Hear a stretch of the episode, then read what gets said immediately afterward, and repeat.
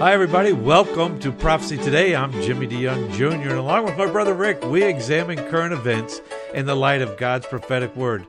Rick, uh, as I wake up every day, there are so many stories that we could cover in this program. We obviously don't have enough time to cover, but how do we make a decision on which stories to cover?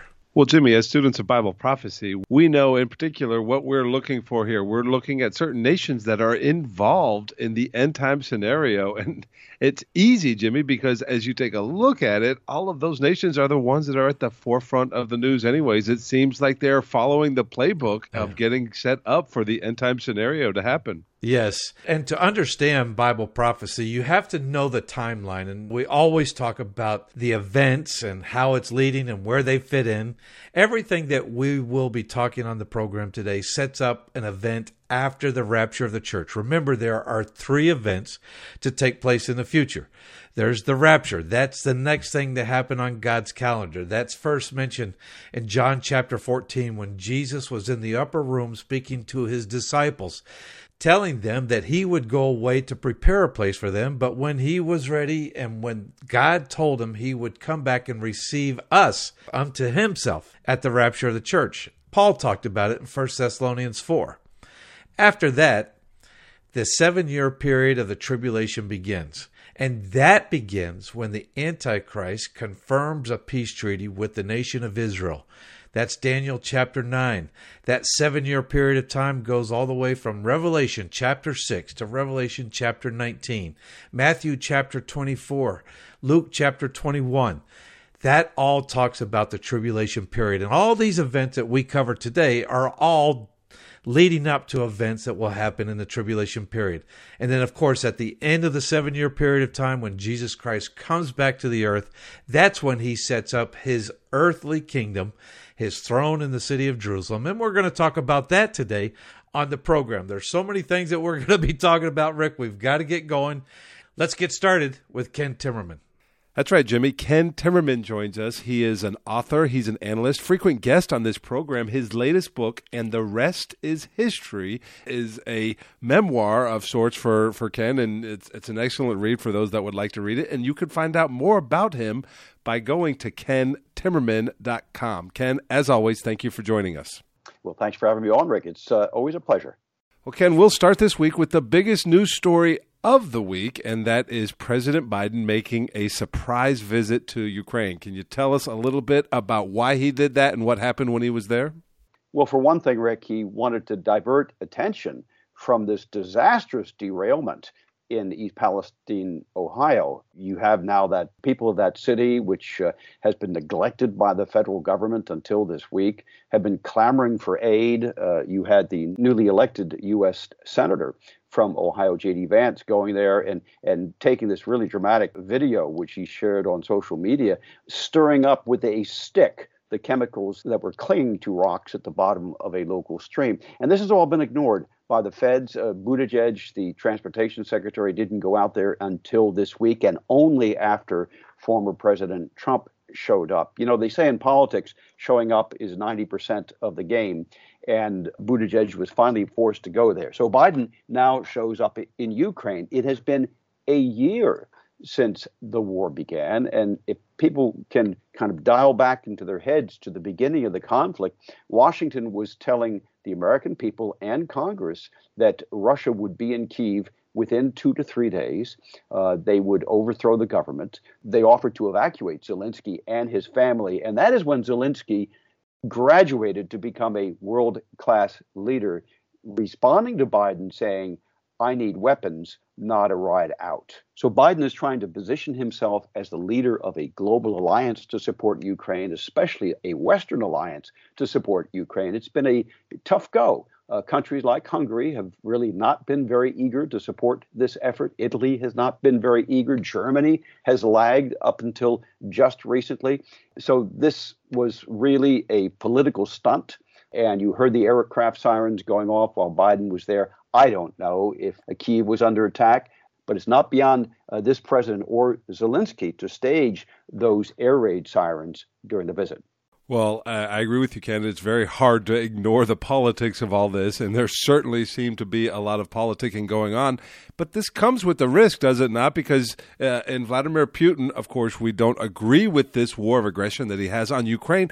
But in him, if you back this man into a corner, and the more we support, and the more we support Ukraine, you know, there's a chance he he's a man that has nothing to lose. So this quote unquote political stunt kind of comes with the risk, doesn't it? Well, I think it does, and and I think this administration in Washington has been extraordinarily reckless. I think they are, to a large extent, uh, the cause of Russia's invasion last year by insisting on bringing Ukraine into NATO. It was clear for uh, many years before that that that was a red line for the Russians. They wanted to see Ukraine as a buffer state, as a demilitarized buffer state. And now you can think of that what you will, uh, but it was a announced policy and it was publicly known. And the U.S. said, no, no, we're going to push the frontiers of NATO closer to Russia. This is something that every president since George H.W. Bush has been worried about has guarded against doing. And the Russians have constantly warned don't bring NATO closer to our frontiers. And yet the Biden people did it. And guess what happened? We had a war. We now have a war that's been going on for a year. Well, certainly exemplifies the fact that foreign policy has consequences dating all the way back to Afghanistan and President Biden's response there, and now looking at what's going on in Ukraine.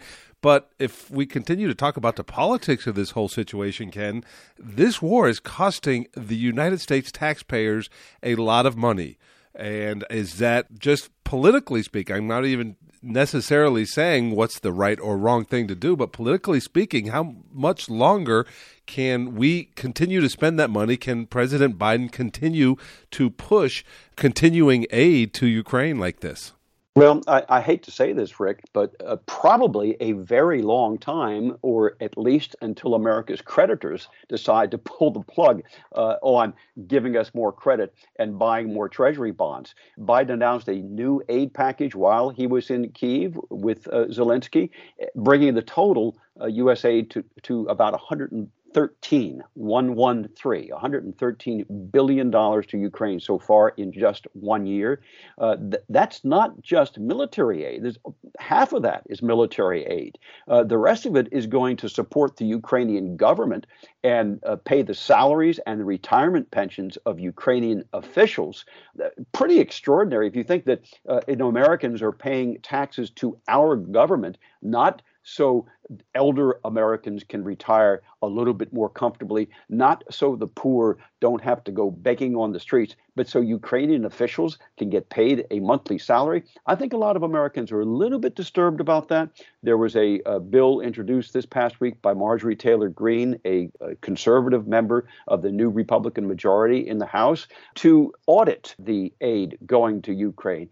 When you have that much cash, sloshing around. And remember, only 46 billion of the 113 was in military aid. When you have that much cash sloshing around, you can be guaranteed a lot of it goes to waste. So Congress is now starting to ask questions about that waste. Well, the old joke goes a billion here, a billion there, and pretty soon you have real money, and this is certainly real money. Well, final question on our foreign policy there. What and, and, I'm asking you kind of to take off your your reporter hat and kind of give me your opinion. What should our role be in Ukraine? What is America's interest in Ukraine, and how should we be responding to that situation?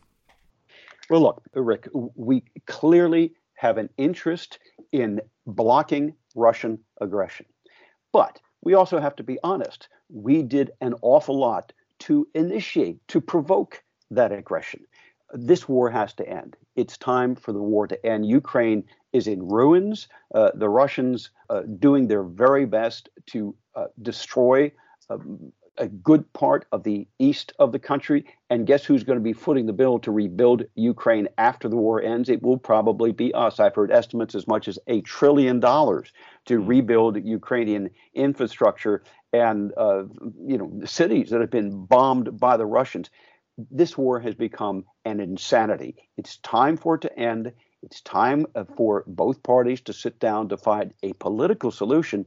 And instead of the U.S. sitting back and saying, well, you know, we will not end the war until Russia leaves all of Ukrainian territory, which, by the way, it's occupied since 2014. This is not new, the occupation in eastern uh, Ukraine or the Crimea. So, for the U.S. to push that demand of uh, President Zelensky of a total uh, Russian withdrawal is, I think, unrealistic. It's not going to happen. So it's time to start looking for compromise. Remember, Israeli uh, Prime Minister Naftali Bennett uh, thought he had mapped out a, con- compromise a year ago, just weeks after the war began, and it was rebuffed by the Biden administration.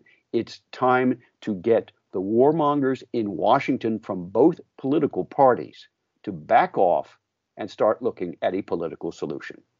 Well, to that end, and I'm not sure how serious uh, an option this is, but to that end, Russian ally China, and we talk about them a lot as being Russian allies, they have actually put out a ceasefire proposal. Uh, it, it's pretty extraordinary when we have to rely on the Chinese to put out a ceasefire proposal. We should have done this months ago. Uh, by the way, the U.S. is just dismissing it out of hand. But here is really the bottom line on this, Rick, and is really important. A year ago, Russia and China were kind of dancing towards each other, slowly uh, dancing towards each other. Today, they are in a full embrace on the dance floor, and they're whirling around, and they're whirling each other around. And they got there because we pushed them together. The United States government has gone out of its way, perhaps unwittingly, perhaps through incompetence, but those are the facts. The United States government has gone out of its way to create the Ezekiel 38 uh, alliance between Russia and China and also Iran. And that's what we are facing today. It's happening in front of our eyes. Ken, we got to take a break, but when we come back, I want to find out the regime change in Iran and their nuclear program that's taking place right now. We'll take a break right here on Prophecy Today Weekend.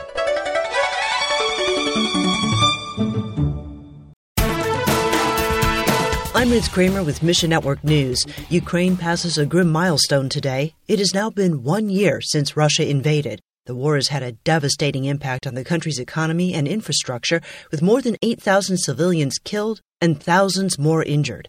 Eric Mock of Slavic Gospel Association says Ukrainian churches are still getting aid and gospel hope to their people. Pray for peace and Christ's comfort in Ukraine, and find your place in the story at missionnews.org. And hopes were high in December when China announced it was dropping the zero COVID policy and things started to open up. Today, the economy isn't bouncing back as quickly as hoped. Chinese people are leaving the country on vacation or forever and taking their money with them. Yet Bibles for China now has access to people groups they couldn't reach before in China. Pray for the gospel to move through newly opened doors. Mission Network News is a service of One Way Ministries. I'm Liz Kramer. Have you ever wanted to visit Israel and trace the footsteps of Jesus? With Rick and Jim's VIP trips, you'll see Israel past, present, and prophetic. Our VIP trips are typically smaller groups of 8 to 12 people. This smaller group size allows us to spend more one on one time answering your questions and personalizing our tour. It is a very intimate experience. You'll visit each site with Bible in hand as we take the time not to only visit the sites, but to help you understand their importance to our biblical heritage and to our prophetic future. We will place special emphasis on the eternal city of Jerusalem, the most important city in the world, and the place from where Jesus will rule and reign one day. We can also customize our trip for your family or small group please call Joshua Travel today and see how we can make your trip extra special. Call 423 821 3635 or visit us online at joshuatravel.com.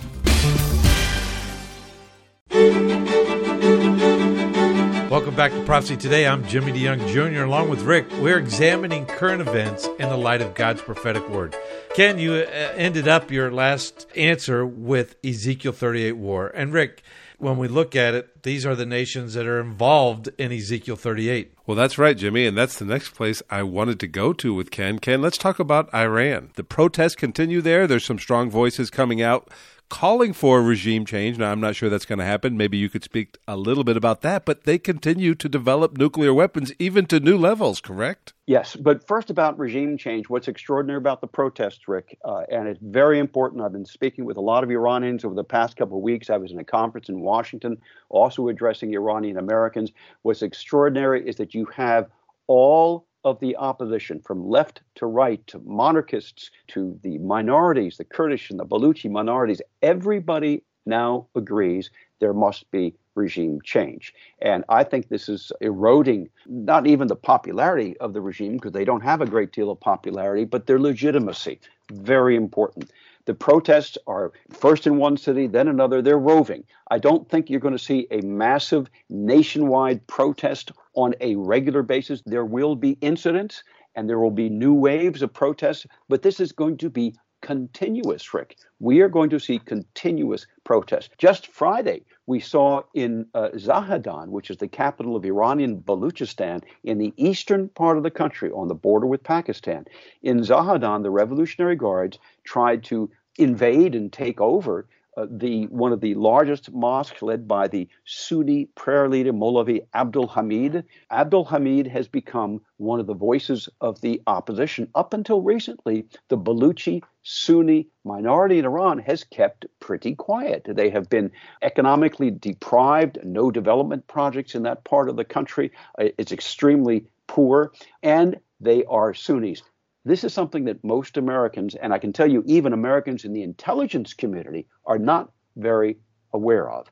Iran, we think of as Persia. We think of Iranians as Persians. They only half of Iranians are Persians. The other half are uh, Baluchis, Sunnis, Kurds, Sunnis, Azeris, Sunnis. Roughly half of the country is Sunni Muslim, and they do not feel represented by this Shiite clerical regime in Tehran. This has always been one of the fracture points, one of the weak points uh, in the regime. I have talked about this for a number of years at the Joint Counterintelligence Training Academy in Quantico, Virginia, where I was teaching about this to uh, people in the U.S. intelligence community. Uh, it is tremendously important, and now finally we are seeing it. Uh, we are seeing that the Sunnis and the Kurds and the minorities come together with their Persian brothers and sisters, all Iranians, to demand regime change.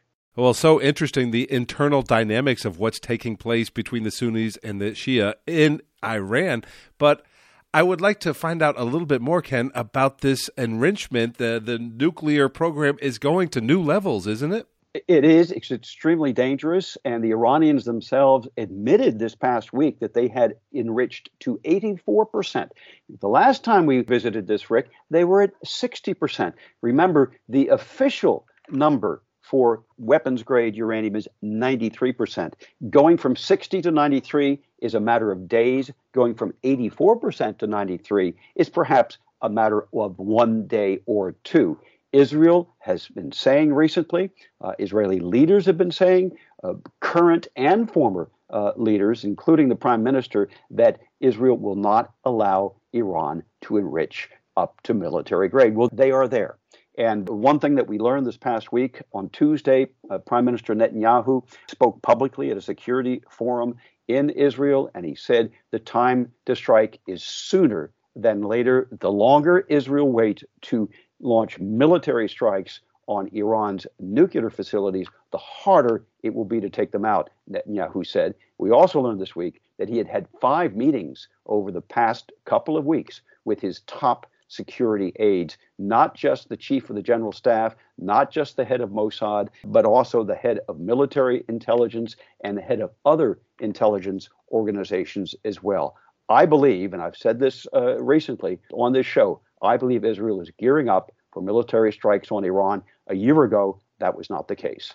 Well, Ken, things seem to be happening at such a rapid pace, both in Europe, Eastern Europe, and then also in the Middle East with Israel and Iran. Well, we appreciate you helping to walk us as a guide through these situations. So many things taking place, so many different facets. You do an excellent job of explaining it.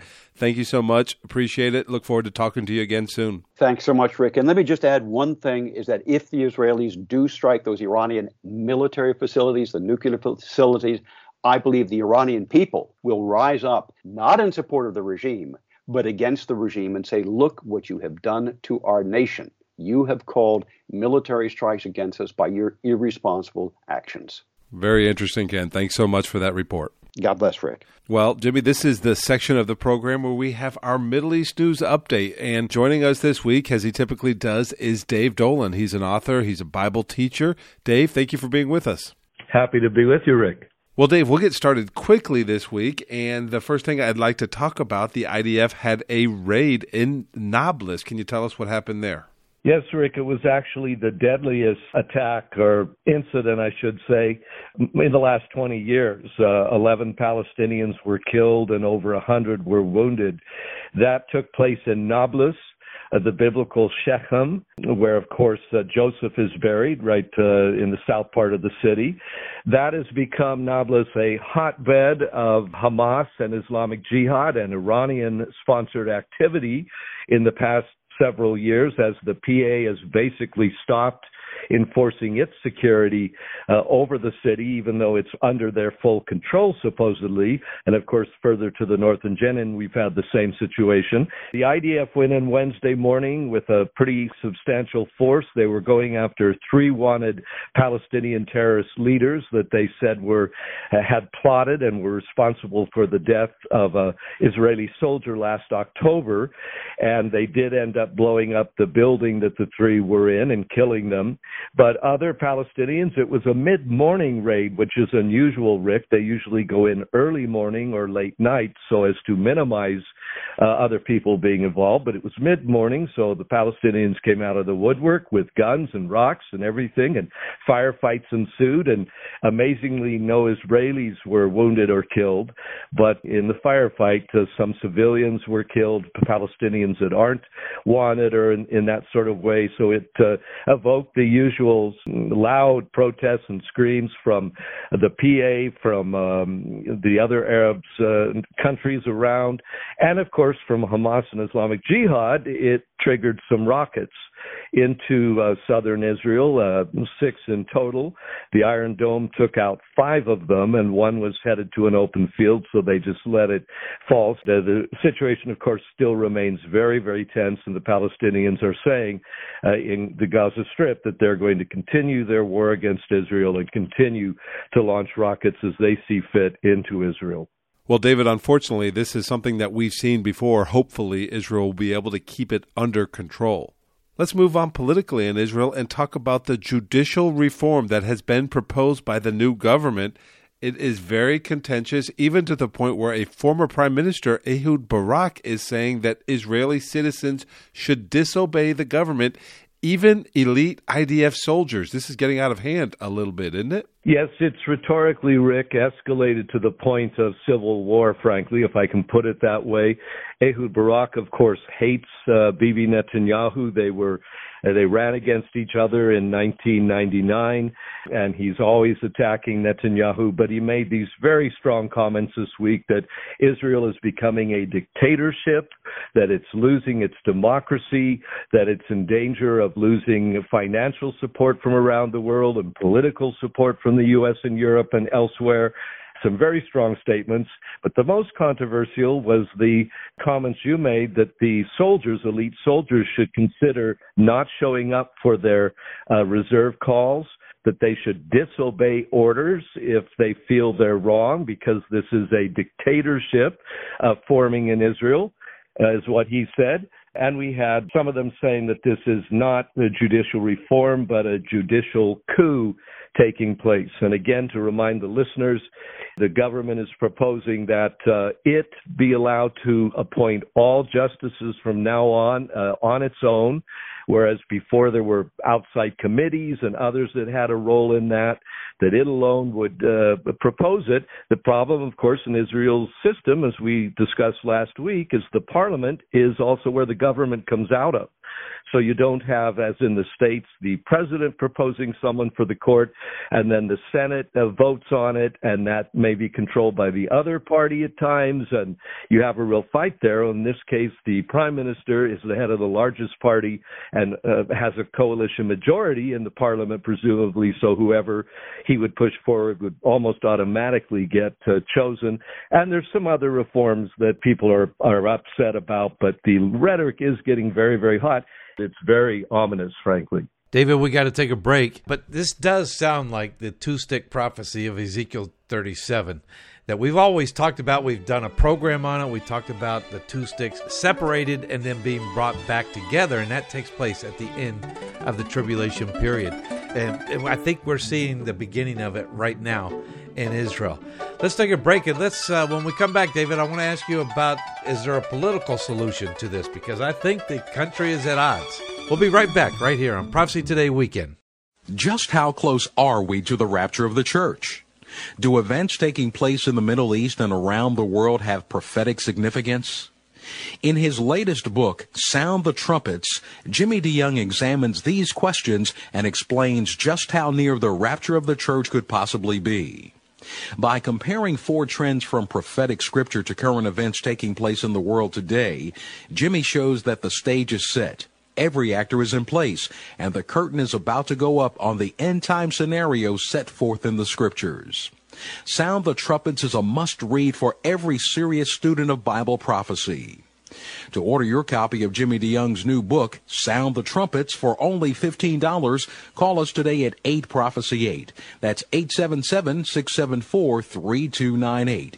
Or visit us on the World Wide Web at prophecytoday.com. Call today and make sure to get your copy of Sound the Trumpets. Welcome back to Prophecy Today. I'm Jimmy DeYoung Jr. along with Rick. We're examining current events in the light of God's prophetic word. And right now we're talking to David Dolan. And David, as we look at Israel, I'll be there in about a week and a half. I'll be in Israel. I want to check on this myself, but there is polarization in the country between the, the left and the right. Do you see a political solution in the future?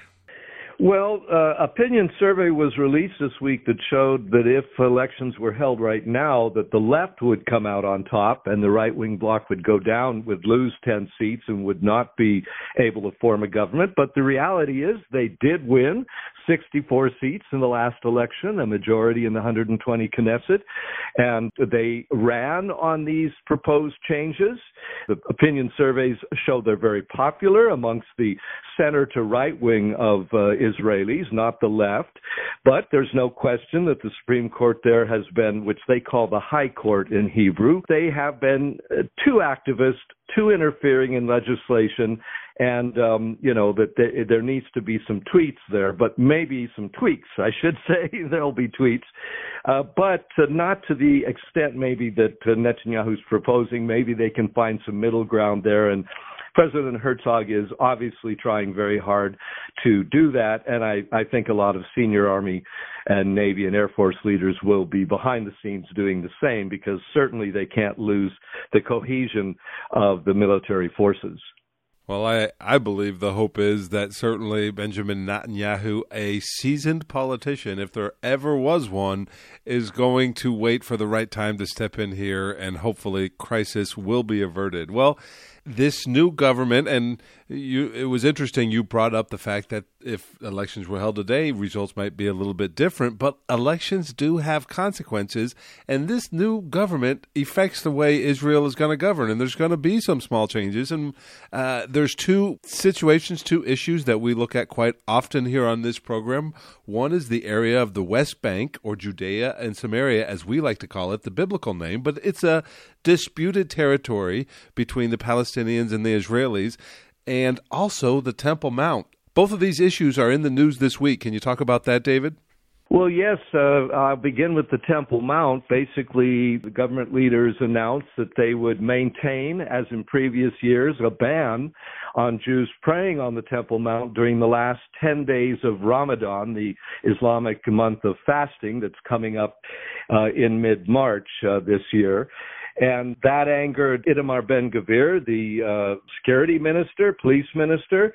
He said, no way, we need to, you know, allow Jewish prayer because the last three of those 10 days, uh, Rick, will be the last three days of Passover. During the first portion, Israelis will be, you know, have trouble getting up there, and then the last uh, three days totally banned from being up there, and the Muslims go up during Ramadan, many of the men, and they sleep up there. They stay overnight. And basically, this has been what's happened before.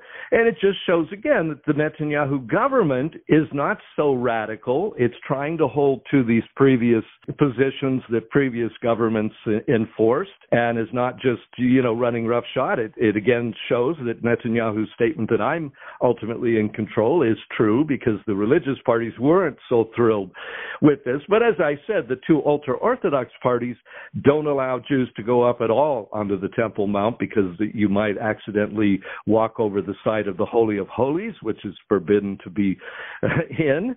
And so um, that goes on. And at the same time, Rick, we have uh, more reports of uh, Israeli homes being built in Judea and Samaria. Uh, Peace Now says 7,000 new units are being planned. Whether that's part of the 10,000 that the government itself announced uh, a couple weeks ago or not is not clear, but that raised a big stir. And we had the UN vote that you and I talked about last week, and the Security Council brought up by the Palestinians uh, to condemn Israel for uh, planning any new homes in Judea and Samaria and it passed unanimously, but including the United States. But the U.S., the Biden administration was able to water it down instead of it being a binding, as they call it, a Security Council resolution that means this is the force of law if the world wants to enforce it in some way. It was a presidential statement. That's one step down, and it's more or less this is what we recommend. And uh, the United States proposed that and voted for that. Uh, the Netanyahu government responded strongly. The Prime Minister's office issued a very strong statement. I've quoted it negates the rights of Jews to live in their historic homeland, ignores Palestinian terror attacks, which have left 10 Israelis dead this month in Jerusalem, turns a blind eye to the fact that the Palestinian Authority subsidizes terror and pays the families of terrorists. That's all true, and diminishes the anti Semitism that led to the murder of millions of Jews.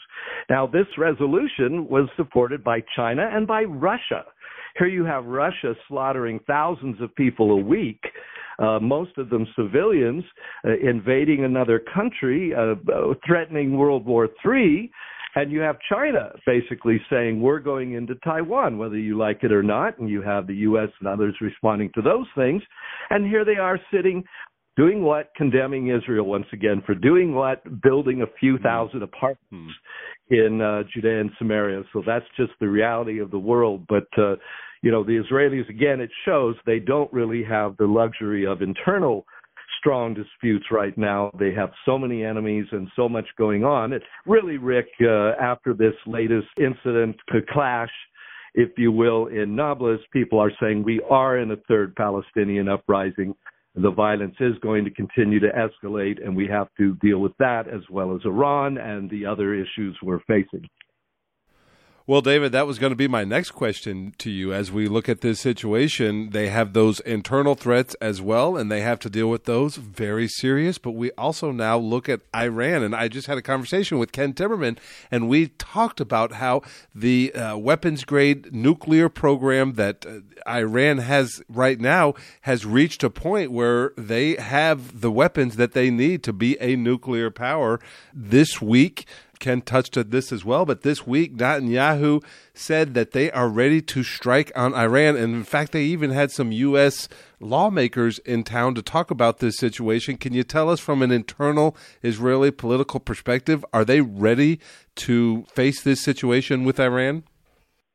Well, Rick, Israel's Channel 12 this week uh, reported something that uh, also Fox reported that there have been several secret meetings. Channel 12 said five meetings in recent weeks between Netanyahu and his senior uh, defense officials, the head of the Mossad, the Shin Bet, and others, to discuss military action against Iran and apparently fairly soon. Uh, and as you say, Netanyahu twice during the week made statements about how dangerous Iran is becoming, how we can't just sit back. He said we've waited too long, and the longer we wait now, the more difficult it will become. And that comes on top of a statement Friday from John Kirby at the White House at the Pentagon.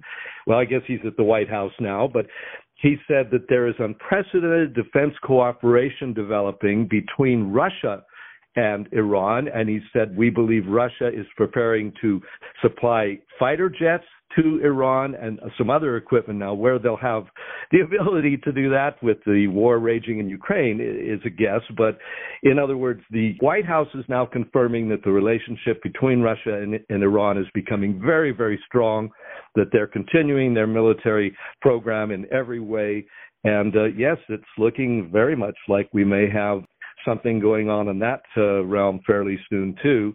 And again, it's not the first time Netanyahu's wanted to launch some action. He wanted to do that in 2012, but he was opposed by his senior leaders. They seem now to have ch- defense officials, I should say, but um, they seem now to have changed their view to that. Well, it's pretty obvious that Iran is working on a nuclear weapons program. We heard they have almost the enriched uranium uh, that they need to build some bombs. Uh, they they have it. It's just they have to upgrade it a little bit more, and they can go ahead. Could be done very very quickly. So uh, we're seeing all that, and of course we're seeing Iran's backing of Hamas and Islamic Jihad uh, increase and increasing terror and violence in Israel as a result. So all of those things combined say to me that we probably will see an IDF strike sooner than later, and hopefully it would be backed by Israel's allies. But of course, there's other things going on, and uh, it, it may not be the case. You can't really say what they're going to do. Well, David, you often end your interviews on this program by saying, Pray for the peace of Jerusalem, pray for the nation of Israel, and we are directed to do that by Scripture. Certainly now, Israel under fire as always, but now seems to be ramped up even to a, a, new level. So we will continue to pray for Israel and we will continue to listen to your reports. Thank you for doing this, David. Thank you for being on the program and educating our listeners. We look forward to talking to you again soon. You're very welcome, Rick. God bless. That was David Dolan. David, great job, and thank you for keeping us updated on what's taking place in Israel. We are always reminded the Jewish people still have a place in God's program. The fulfillment of all those covenants to the Jewish people will be fulfilled in the future. Uh, coming up later on in the program, R.C. Merle will come and uh, give us, as we take a look at the book, some information about the world system of the Antichrist coming into play. But I do want to remind you that when we talked about at the outset of the program, the timeline, the rapture, the seven year tribulation period, the return of Jesus Christ, and then a 1,000 year period of time where Jesus Christ sets up and rules in the city of Jerusalem, his earthly kingdom. And at the end of that would be the great white throne judgment. R.C. Merle will come and talk to us about the system that is coming into place on the earth, uh, possibly a prototype, a person who fits the personality of the Antichrist. But right now, I want to have Rob Congdon. Rob, we've got some important information that Rob is going to bring to us about is Jesus Christ King and the future of what that holds and when that will take place. Well, that's right, Jimmy. We have Dr. Rob Congdon with us. Longtime listeners of the program will recognize that name. Hasn't been as much of a guest frequently because he's been very, very busy, but he is certainly a contributor to the program. Dr. Congdon, thank you for being back with us. It's so good to be with you, Rick, and to uh, have this time again to be with you and your listeners. Well, before we get started, I'd like to just find out a little bit about what you're doing lately. Eh, can you tell us? And, and, and I've looked at your teaching ministry online, and I'll ask you in just a second to give us some information about how our listeners can go there. Uh, but you have some really great series that you're putting together. I'd like to ask you about some of them, but could you tell us what you're doing right now?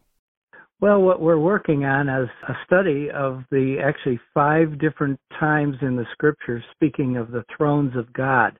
And we've separated them. The first throne that we have done a program already about is about God the Father and his throne in heaven. And then we will be doing a study about the throne of grace in which we talk about Jesus Christ's role as intercessory priest in heaven for us today, and we'll go through each of the thrones as they appear in the scripture, leading to the final, uh, the new heavens and new earth, which will then lead into a whole series on life in the new heavens and new earth, a, a long study that we have done.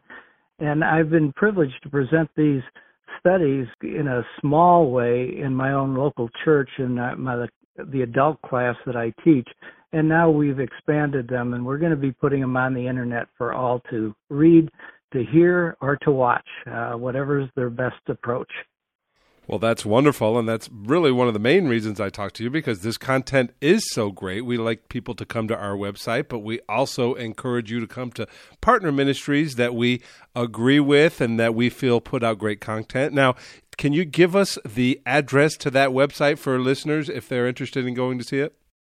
Well, certainly. It's uh, of course nowadays you don't necessarily need www anymore, but it's www cmi-tv.org.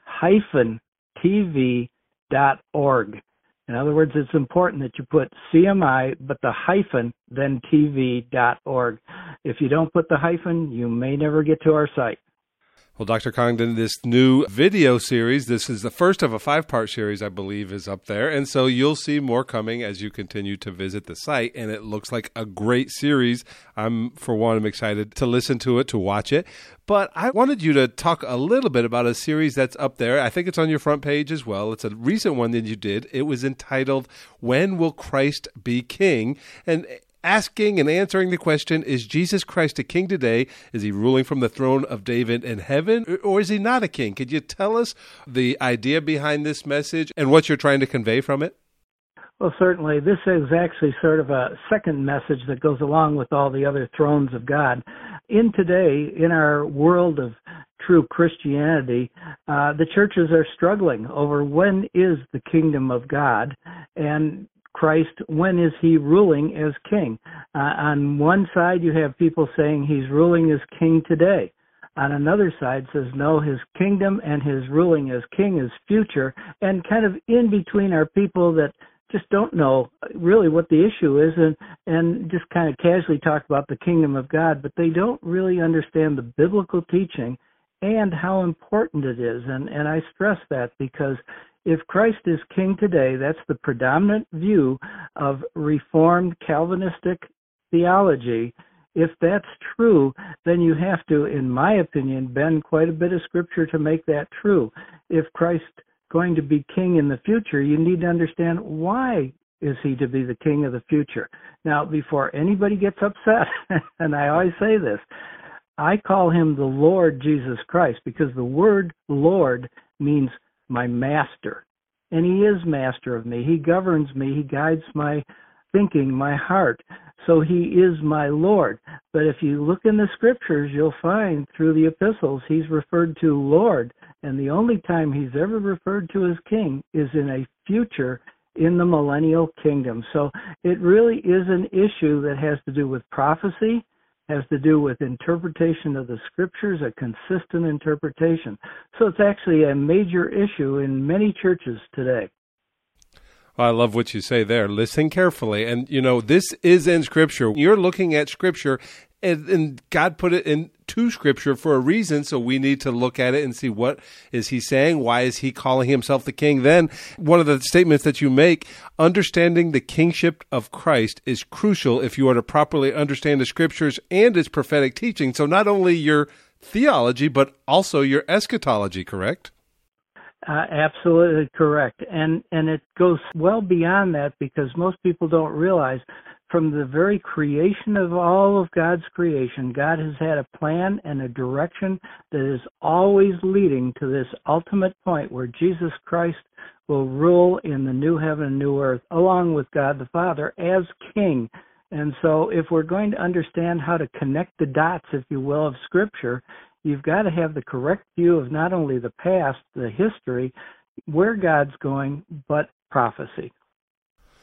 Well, I encourage our listeners to go to listen to this series so you understand, so you understand what it says. Uh, and again, we are not saying that Jesus Christ is not Lord or he's not sovereign, but specifically it does say when and uh, where he will reign as king. So, uh, very interesting series. Great resource for our listeners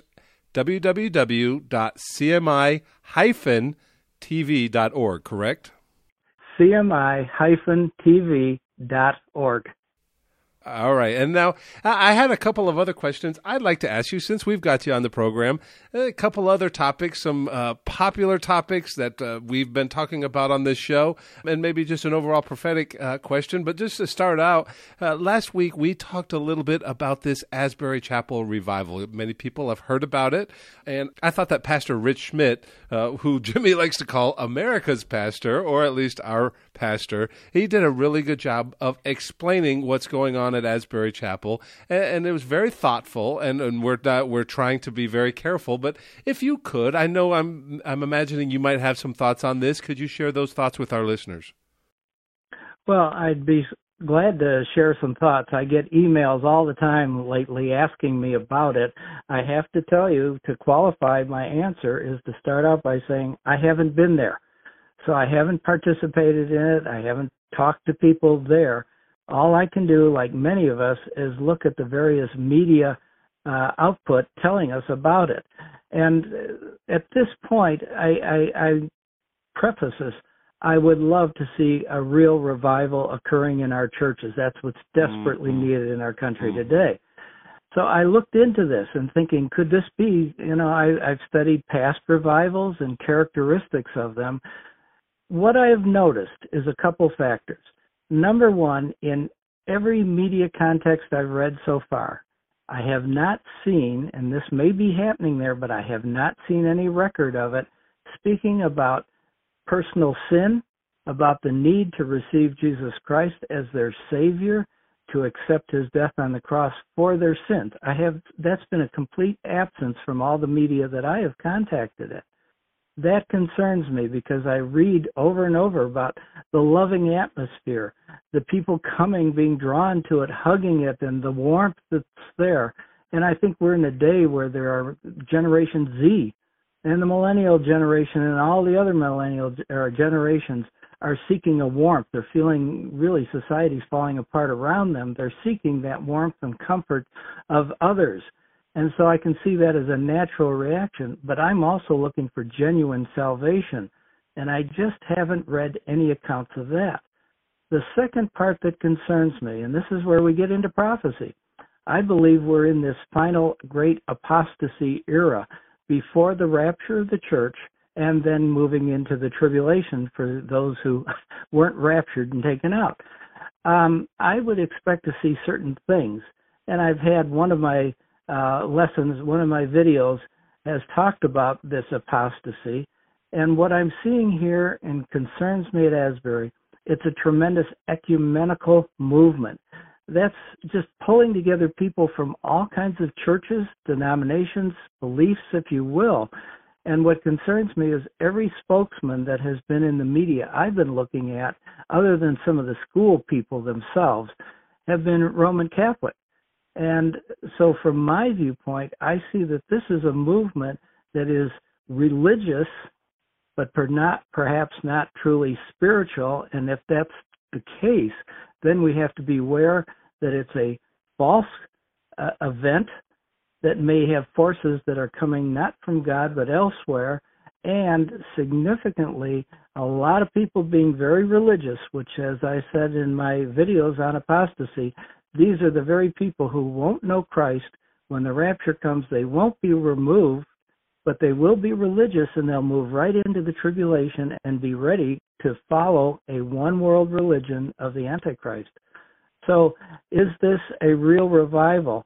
I'm looking for evidence of it is, and until I meet someone who's been there that I can trust their witness, or until I go there myself, I'm very cautious about it right now. I would put myself in the same camp. And we're not here to attack. Uh, as you said, the church needs revival, and we would love nothing more than to see true revival.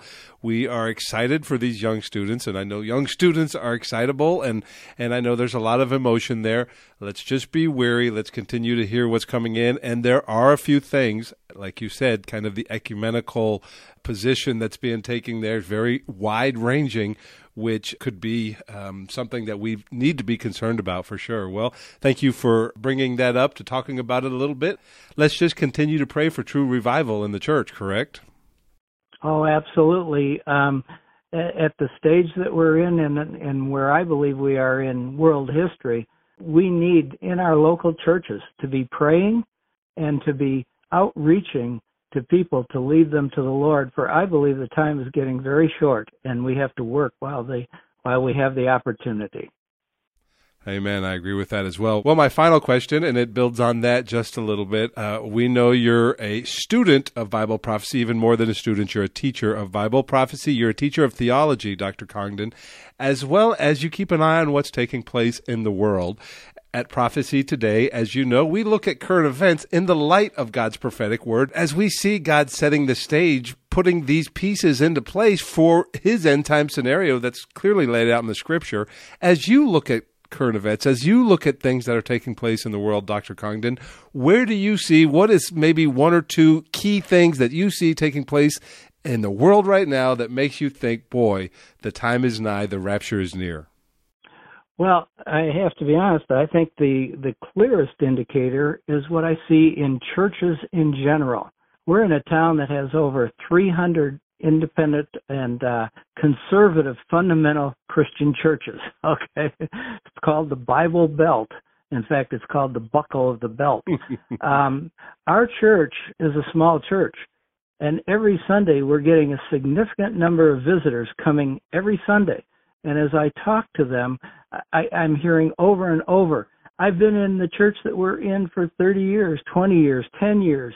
It's changed. Their theology is changing. They're becoming strong in the Reformed Calvinist movement.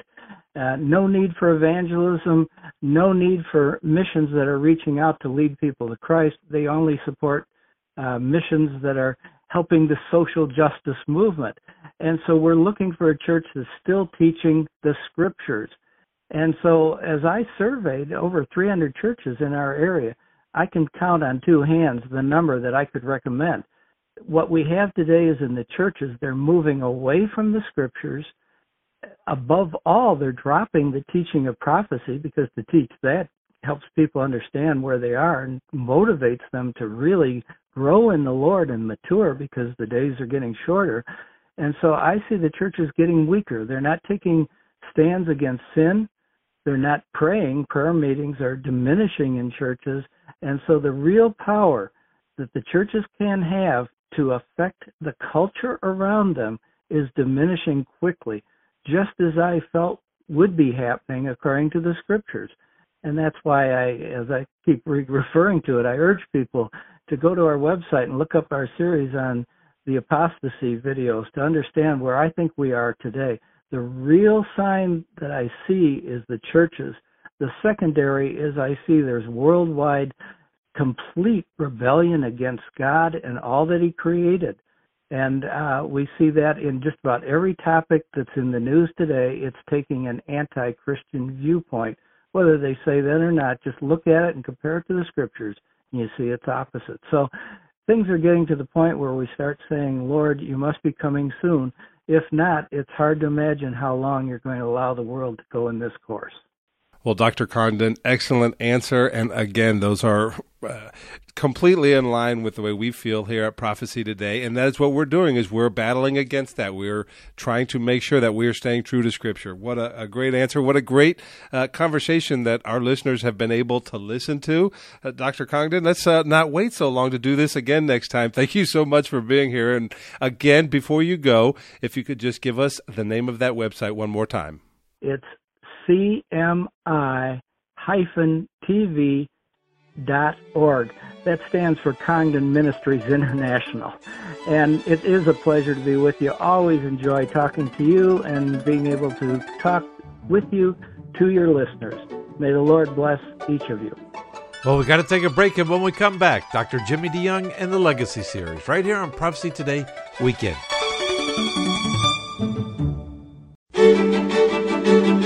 Welcome back to Prophecy Today. I'm Jimmy DeYoung Jr. Along with Rick, we've been examining current events in the light of God's prophetic word. Rick, uh, if people want to study God's word and find resources, where could they go?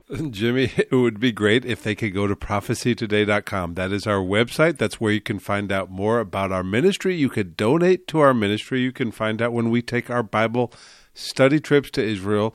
And I'm just going to give you a quick preview, Jimmy going forward in the future, we are going to start really dropping the price on our DVDs. We have gotten the chance to get our DVDs at a lower price, and these are one of the best tools that we have. All of our DVDs shot on location in the countries in Israel and Turkey and Rome and all of these different places. All of these DVDs are teaching DVDs, and we really feel like they're a great way for you to get information. Take advantage of using these DVDs to study God's Word. That's prophecytoday.com. Speaking of that, the Legacy series, which is a very popular section of our broadcast on uh, Prophecy Today weekend, we're beginning a brand new study today, a study that has a significant connection to current events in our world today. This study will look into the scriptures to see how the return of Jesus Christ to the earth will actually take place. However, as we learn of the procedure for the second coming, we study as well how biblical Babylon, which is in modern day Iraq, how this geographical location plays into the last days prophetic scenario that could be found in Bible prophecy. First, we want to look at what Jesus said would happen before his second coming. The Lord told us what to look for leading up to this second coming in the Olivet Discourse, Matthew chapter 24. Take your Bible and go to Matthew 24 as we begin our study with Dr. Jimmy DeYoung and the Legacy series. Take your Bibles and let's go now to the book of Matthew, chapter 24. Book of Matthew, chapter 24. While you're going to Matthew 24, let me lay out for you this timeline that I've used for a number of years for the purpose of, as I'm teaching, giving the people a visual in front of them so they can see how the end times are going to unfold. I would say the wall is 6,000 years ago, and in six 24 hour days, Jesus Christ created the heavens, the earth, and all that in them is at that period of time, about 6,000 years ago. Come along for 4,000 years, Jesus Christ comes, lives, died, buried, resurrects, goes to heaven. Have a 2,000 year distance between that event and the next event, which is the rapture of the church. Jesus shouts, archangel shouts, trouble God sounds, and we're out of here to be with him. That event's the next event to happen. It can happen at any moment. There's a seven year period of time after that called the tribulation period. This will be Revelation 4 to 19, 16 chapters, detailed information about this terrible time of judgment, the tribulation period. Revelation chapter 19, when Jesus Christ gets on a white horse, steps out of the heavenlies, and we come with him back to the earth. He plants his feet on the Mount of Olives in the city of Jerusalem. After the Battle of Armageddon, there's a thousand year millennial kingdom when Jesus Christ will be the head of a theocracy here on the earth, and that's for a thousand year period of time. At the end of that, the great white throne judgment, at which time Jesus will be the judge. He'll sentence those rejecting him in the lake of fire, which is a second death. And then eternity future, new heavens, new earth, and New Jerusalem, and that would be Revelation chapters 21 and 22. As you get a handle on the book of Revelation, you're going to become very aware of the fact that when Jesus gave his Olivet discourse on Monday afternoon of Passion Week, before he'd be crucified in a couple of days, that Jesus Christ in the Olivet discourse, especially recorded in Matthew chapter 24, was laying out actually the book of Revelation. He was laying all the details out that would unfold in that period of time that John the Revelator would be talking about in the book of Revelation. And so when you go to the book of Matthew, chapter 24, and look at it, we can see how things are going to end in this period of history after the tribulation. Look with me at Matthew 24. Let me just remind you Matthew 24 is not in any way referring to the rapture of the church. The rapture of the church is not found in Matthew 24. First of all, the rapture of the church is for the people of the church, and the church has not even been established yet. It comes into place in uh, Acts chapter 2 on the day of Pentecost. And so when Jesus is talking to a group of Jews and maybe some Gentiles, he's not talking about the church and what's going to happen with them. In fact, the question is asked specifically by these men who have been been traveling with him for a number of years. Look what he says here in verse 3. And as he sat upon the Mount of Olives, the disciples came unto him privately, saying, Tell us, when shall these things be, and what shall be the sign of thy coming? the sign of thy coming. Now, let me tell you something else. Christians are not looking for signs of the coming. We're listening for a sound that will bring us to be with Him in the heavenlies at the rapture of the church. And so, as we look at the scriptures, we must discern that this is not talking about the rapture of the church. These are going to be signs given to the Jewish people leading up to his second coming. Now, notice verse 4, and here's the most significant, most important sign, the number one sign that Jesus will give. Verse 4 And Jesus answered, and he said unto them, Take heed that no man deceive you. For many shall come in my name, saying that I am Christ, and shall deceive many. Look at verse 11. And many false prophets shall arise, and shall deceive many. Verse 24. For there shall arise false Christ and false prophets, and shall show great signs and wonders, insomuch that if it were possible, they shall deceive the very elect. The number one sign that Jesus gives about his soon coming, the second coming, not the rapture, because the rapture is separated from the second coming by a seven year period of time, but we're talking about the second coming of Jesus Christ and the number one sign, deception. Verse 24 says the way he will communicate that deception will be through signs, wonders, and miracles. Now, signs, wonders, and miracles are prevalent in our world today, especially among so called Christendom. I mean, you can turn on any Christian, so called Christian TV network and see all kinds of signs, wonders, and miracles. Don't think that I don't believe that Jesus Christ or God the Father or the Holy Spirit can not perform miracles. I believe they can do whatever they want to. I don't tell them what they can do, but I do tell you what they say. And this is what Jesus said. This is going to be an evidence you can recognize that I'm soon to be coming back to the earth. By the way, that corresponds with the first sealed judgment in Revelation chapter 6, verses 1 and 2, which would be the man on the white horse, which is uh, the appearance of the Antichrist. Now, here in chapter 24 again, in verse uh, 6, you see, and ye shall hear of wars and rumors of wars. See that you be not troubled, for all these things must come to pass, but the end is not yet. For nation shall rise against nation, and kingdom against kingdom. That corresponds with the second sealed judgment in Revelation chapter 6 and that would be verses 3 and 4 a man on a red horse who comes and takes peace from the earth, and when you take peace, then you have war. Going on in verse 7, and there shall be famines, the third sealed judgment, a man on a black horse in chapter 6, coming forth, and famine. Famine is rampant throughout the world. We don't understand that in this, uh, uh, this nation, even though we're economically in trouble, we still don't understand how it would be to be starving to death. Probably at any of the meals that you will have today, you'll have more food than they will have most likely in a week of any part of their life. Famines he brings up into attention, and it corresponds with that uh, judgment of the black horse in Revelation chapter 6. Pestilence. Pestilence is one of those old King James words. Had to look it up to see what it meant. I have a dictionary uh, written by uh, Noah Webster. It's an 1828 publication of this dictionary. And Noah Webster had the whole purpose in that dictionary of defining every word in the King James Bible. And so I went back to that and found out pestilence means pandemic disease. Pandemic disease leading to death. That would be the fourth sealed judgment in Revelation chapter 6 when one fourth of the earth's population is going to die.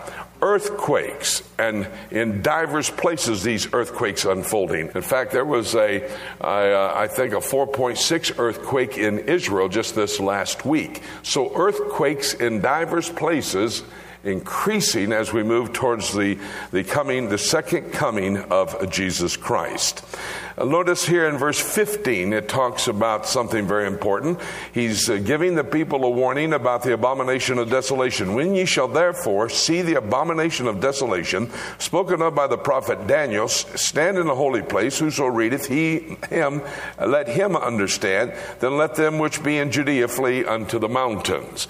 The abomination of desolation is talking about when a temple stands at the midway point of the tribulation period. The Antichrist is going to walk into the temple, 2 Thessalonians 2 4. He'll walk into the Holy of Holies. He will sit down to be worshiped at that particular location. This is exactly what the one who has energized him had in mind. Satan, according to Revelation chapter 13, energizes, giving his power and seat of authority to the Antichrist. And Satan said in Isaiah chapter 14, in five of his I wills, one of them, I will be worshiped in Jerusalem.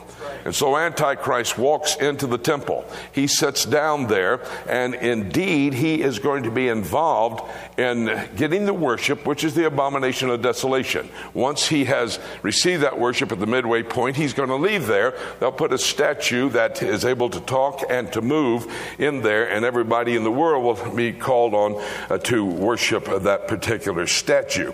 And so, again, we see all of these things unfolding. Now, and this is just going in almost perfect coordination with the book of Revelation. And if I had the time, I would just go back and forth between the two. I'm simply trying to introduce something to you. That what leads up to the second coming of Christ. As we go now to verse 29 of Matthew 24, we see what does follow this seven year period of time. Matthew 24, verse 29. Immediately after the tribulation of those days shall the sun be darkened, and the moon shall not give her light, and the stars shall fall from heaven, and the powers of the heavens uh, shall be shaken. This is going to be at the time of the return of the Lord Jesus Christ at the end of the tribulation period. Uh, number six seal in chapter six of the book of Revelation is a similar activity, but this will be only intensified. And in fact, we'll see this unfolding in the vial judgments that are unfolding in chapter 16 of the book of Revelation when we see the sun becoming so hot it scorches men uh, so that they even gnaw their teeth in uh, gnaw their tongue with their teeth in pain. Uh, but immediately after the tribulation, he says this happens. Now look at verse 30. And then shall appear the sign of the Son of Man in heaven, and then shall all the tribes of the earth mourn, and they shall see the Son of Man coming in the clouds of heaven with power and great glory. This is talking about the second coming of Christ. All of humankind does not see at the rapture of the church Jesus Christ. In fact, he is in the heavenlies to a certain extent, uh, somewhere in the air, somewhere in space, and we're caught up to be with him at that time. And so this is a different event than the rapture of the church, again, to give emphasis to that. Verse 31 And he shall send his angels. Now, notice this, please. Make note of this. We'll come back to it. And he shall send his angels with a great sound of a trumpet, and they shall gather together his elect elect from the four winds from one end of heaven to the other. There will be a trumpet sound. I have a book entitled Sound the Trumpets, which is plural. The trumpet that will bring the church the Christian community into his presence at the rapture will be sounded at before the tribulation period starts. When Jesus Christ comes back, he turns to an angel, tells him to take a trumpet and blow it, and in essence call a solemn assembly, uh, bringing all the Jews from out of every four corners of the earth, of the earth and into the heavens, and bring them to be with him there. There are two trumpet sounds of great significance in the future. One at the second coming of Jesus Christ, but the next trumpet sound will be the one at the rapture of the church. 1 Thessalonians chapter 4 verses 13 to 18. That's the sound, not the sign, but the sound that we are waiting for. The trumpet sound to take us up to be with Jesus in the heavenlies. We could hear that sound today. Make sure you're ready for that trumpet sound by knowing Jesus Christ as your Lord and Savior. Dr. Jimmy DeYoung and the Legacy Series. This week on a look at the book, we'll have special guest R.C. Merle join with us in one moment. We're going to take a break right here on Prophecy Today Weekend.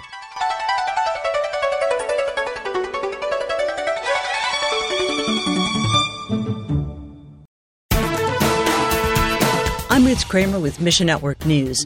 Is it paranoia or a potential plot? Either way, Moldova is still concerned about a possible Russian fueled coup in the country. Moldovan President Maia Sandu has gone so far as to ban local soccer fans from attending a soccer match against a Serbian team. Russia, meanwhile, denies the accusations Eric Mock with Slavic Gospel Association says there's a strong network of churches in Moldova, and no matter what happens, the believers there are ready to be Christ's ambassadors.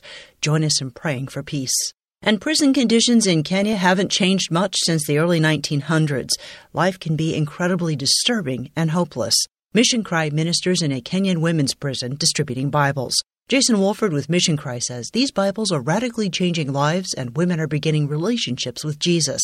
You can see pictures from the ministry and ways to get involved at missionnews.org. Mission Network News, a service of One Way Ministries. I'm Ruth Kramer. Every believer needs to understand Bible prophecy. Whether you're a novice or a student, we are here to help you. Just visit prophecytoday.com and click on the link for the Prophecy Bookstore. There you will find a large selection of CD sets, DVDs, and books for the Bible prophecy student written by Dr. Jimmy DeYoung and other prominent scholars. While you're there, be sure to check out Dr. DeYoung's latest series called Presidents, Politics, and Prophecy. This series examines how God has used human leaders in general and specifically the last seven U.S. presidents to set the stage for Bible prophecy to be fulfilled. This was shot on location in Washington, D.C., and is available on DVD or as a 10 hour audio series on CD.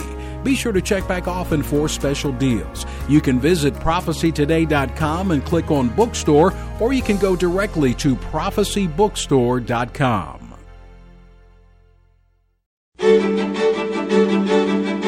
Welcome back to Prophecy Today. I'm Jimmy DeYoung Jr., and along with Rick, we've been examining current events in the light of God's prophetic word. Watching the news every single day, you really do see there's so much to focus on. And I was talking with my next guest, R.C. Merle. R.C., welcome to the program. Hey, Jimmy, good to be back with you. Yes, sir. And you know, you and I were talking before we went on air here that, uh, you know, when you wake up every morning and you do this every single day, you're scouring websites, you don't even know where to start, do you, sometimes? You know, it's it's really true. I, I you know in the in the past month or two, things have just been coming so fast. Mm. I get up. I'm usually up very early, and I start scouring headlines, and I have my list that I go to. But and usually, I it's easy for me to find one, two, or three that I could put up to get the day started and then but lately jimmy it's, it's, i could i could see 10 that yeah. i could put up right yes. away and it, it becomes down to selecting which one is the most effective which is the one that has the most prophecy potential in it and it's uh it's got it's got to be quite challenging yes it has and you know we do that because we we have a, a very good understanding of bible prophecy and that's what really helps us to pick these stories of the ones that we're looking at to bring to everyone's attention and you sent me an article, Tony Blair. Now, this is interesting. Tony Blair plans for every Briton to have a digital ID. And that brought back a conversation we had on December 31st of 2022 when I asked you for a prediction of what to look for in 2023. And you said this there is no question about what I feel is the next big trend. And that is for a UN plan to impose a global health and vaccine ID for everyone on Earth in tandem with the World Health Organization. Jimmy, I'm no prophet, but with the coming cashless society that will be made possible by central bank digital currencies, it just seemed to me that if the government can control money, all they would need for complete control of their citizens is mm. to control health care by means of a digital ID that would have their passport, driver's license, vaccination dates, tax and financial records, right to work status, and any other personal information the government would deem important. You know, and, and Tony Blair, Sir Tony Blair, I should say, has attempted to introduce this type of thing uh, into when he was on Downing Street, and and it's rumored, actually rumored, that uh, Tony Blair is, could become the next chairman of the World Economic Forum. Oh, that's that's amazing. Since Klaus Schwab is 82, and they are already talking about his replacement, which, as you said, is Tony Blair. We've talked about that, and I said, RC, we've got to focus on this. Well, since then, it's not even two months ago. National IDs have been popping up in unexpected places. Tell us about it. It's really true. On January 20th, 2023, the last day of the World Economic Forum 2023 meeting, former UK Prime Minister, we're going to pick on Tony Blair again, raised more than a few eyebrows calling for a digital infrastructure to monitor and quote unquote new vaccines. He said this you need to know who has been vaccinated, who hasn't been, as new vaccines come down the line. And there will be multiple shots, he said. We have got to have the proper digital structure, and most countries don't have it. Now that's interesting. You know, and going back to Tony Blair, RC, you, you and my father had talked about this. He had talked about it in the in the early 2000s. Tony Blair possibly being the perfect prototype for the Antichrist, being in that position, and it seems like his name is popping back up again. Well, it didn't take long, but there are two more posts coming from unusual places, like the one from East Palestine, the scene of the worst train derailment with toxic chemicals in U.S. history causing mayhem in Ohio. Yeah, the headline read East Palestine launched a digital ID program days before the disaster. This one really surprised me. Uh, and the campaign push to get a, a digital ID was sounded harmless. It was done in conjunction with the East Palestine Fire Department. They mm. said they're they're partnering with My ID to provide an easy method to provide valuable medical information to first responders in in an emergency. So it sounds extremely harmless, but as good citizens if we give the government all of our information, bureaucrats are going to keep tabs of our whereabouts and our behavior and everything we do. Yes, it sure is. You know, and I just took a, a test today, screening. I got my shingles. I'm not giving a commercial for the shingles vaccine. I don't, and I don't really, I'm not a vaccine person, but I had to give all my information, which they're going to put in a database, and they will be able to track us. And this is a part of that. That's incredible. And what about your post from Thursday? Biden giving the World Health Organization authority over United States sovereignty. Yeah, Jimmy, a Google search of this article uh, will produce uh, mainstream headlines to say that this just isn't true. But if you look at what, what WorldNet Daily posted on this, it looks suspiciously like what Tony Blair is trying to do in the UK. Mm. And here's what they said The World Health Organization, a subsidiary of the United Nations run by a team of bureaucrats in Geneva, soon could have the power to dictate lockdowns, vaccination mandates, social distancing, and much more, even surveillance of U.S. citizens. Joe Biden is getting ready to sign the U.S. to a legally binding deal that would give international politicians authority to make decisions for America during a pandemic. Wow, that's amazing. Okay, RC, we've got this information. How do we make it all fit in with what Bible prophecy says? Jimmy, on November 15th, 2022, the New York Federal Reserve announced a 12 week central bank digital currency pilot program to be conducted with banking giants like Citigroup, HSBC Holdings, MasterCard, and Wells Fargo.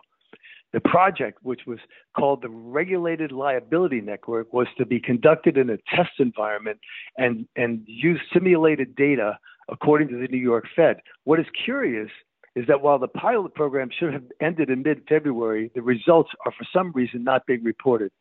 So an old idiom comes to mind future events cast a shadow before them, which Colossians 2:17 calls the shadow of things to come, points us to a coming world government where one man, who Revelation 13:1 calls the beast, has previously unheard of power over men and nations. His name, as you know, is Antichrist. Very interesting information. We do see a world system coming into place, moving faster than uh, we've ever seen it move before.